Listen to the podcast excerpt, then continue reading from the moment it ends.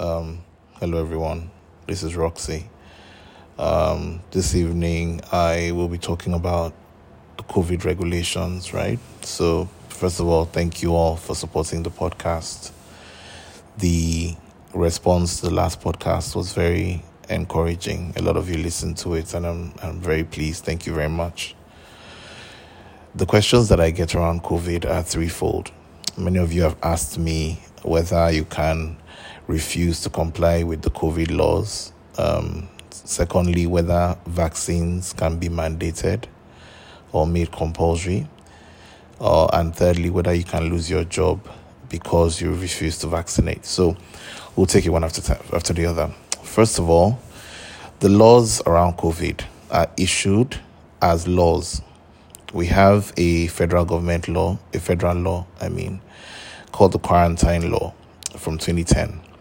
This quarantine law is the basis for which the government can issue regulations around COVID and public health issues. Many other states in the country also have public health uh, laws uh, relevant to those states, including Lagos. That's why uh, it's on the basis of these laws and regulations that the government can do lockdowns and can issue mandates.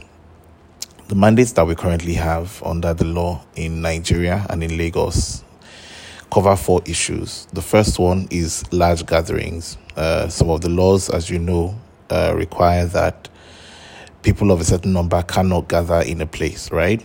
Also requiring the six feet rule between people. So uh, many of you who still go out to the banks and to eateries, etc., would notice that you can't stay within six feet of each other.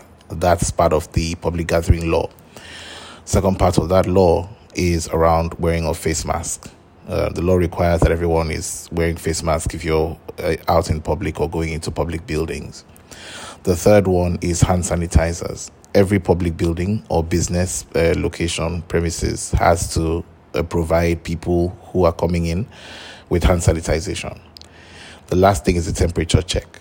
So those four things are the extent to which our COVID mandates on the laws uh, apply, right? So uh, don't gather in large crowds, wear your face mask, do your temperature, and sanitize your hands. Those are the four things. Which then leads us to the second question you've asked me, which is uh, can COVID vaccination be made mandatory? It cannot be made mandatory, right? Uh, everywhere in the world, especially most democracies, including Nigeria, the laws, the constitution protects people's rights to personal liberty. It, it gives you rights to make choices as an, as an adult, right?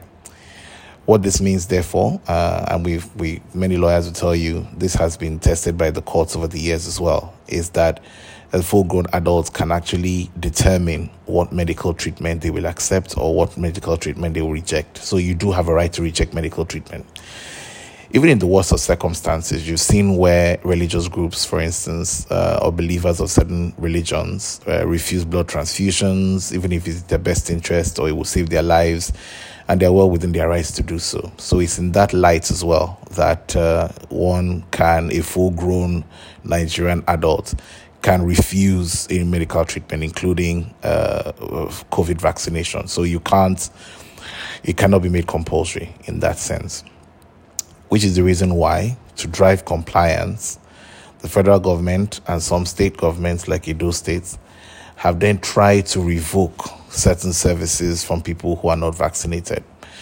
So it's a roundabout way of enforcing compliance, which is to say, as much as I can't force you to inject the, the vaccine, I will ensure that until you inject that vaccine, you can't do very many things around the world, there are other ways the governments have also done the same thing.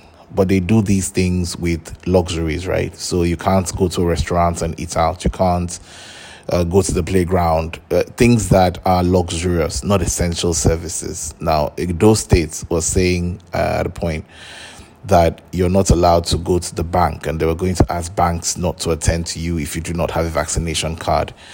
And immediately there was a court challenge to it. The court case is still ongoing. We don't have a judgment yet, but many lawyers assume uh, that um, that the courts will side with the rights of people to reject medical treatment, which means that the courts will uphold your rights to say, I do not want the vaccine, and you can't compel me to inject myself with the vaccine, especially for me to be able to access essential services uh, in that way. But it can swing the other way, and if it does, I'll let you know. The third uh, and most important question people ask is Can I be fired from my job for not getting vaccinated? Before now, and in Nigeria, we do not have a a response from the courts. We don't have a response or a direction per se. But South Africa, a few days ago, has broken the jinx for the continent.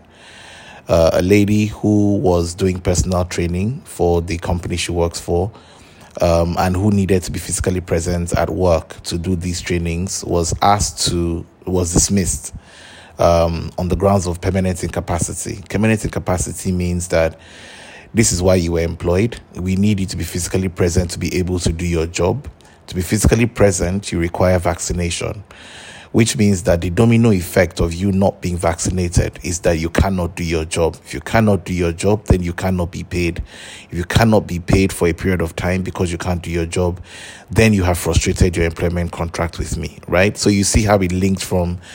So it's not about uh, you're not vaccinated. That's not the real reason. The reason is that your lack of vaccination is causing your employers uh, to not be able to function right? And because they have created that link between the vaccination and your ability to do the job, they have now asked you, they've dismissed you essentially, and have asked you to leave. Uh, and naturally, as expected, she sued her employers. Uh, and uh, just a few days ago, the Employment Tribunal in South Africa actually said that the employers did the right thing uh, which for the first time then gives everybody a sense of this is how the courts will handle it if other people to get fired for not being able to do do their jobs. Uh, what was interesting in her case was that the employers didn't just wake up and fire her. They discussed it with her. They she accepted that she couldn't do her job.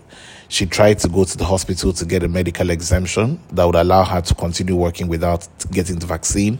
She couldn't get that as well. She had a conversation with them. They had a meeting they asked her to give them other ways she could do her job, which cannot be done virtually, right? So even she admitted that she can't do it virtually. So the point is that there were very many uh, meetings and options, and they talked her through it, and they both agreed that under the circumstance, she's unable to perform, uh, and as a result, uh, she should leave. So we, she just needed the courts to either validate it or to cancel it, and, and they will be forced to take her back she might appeal, and if she does, then we will all know where whether or not that is upturned at a, a superior court. So anyway, that's what I wanted to share with you guys uh, today. If you have questions, as usual, shoot them to me.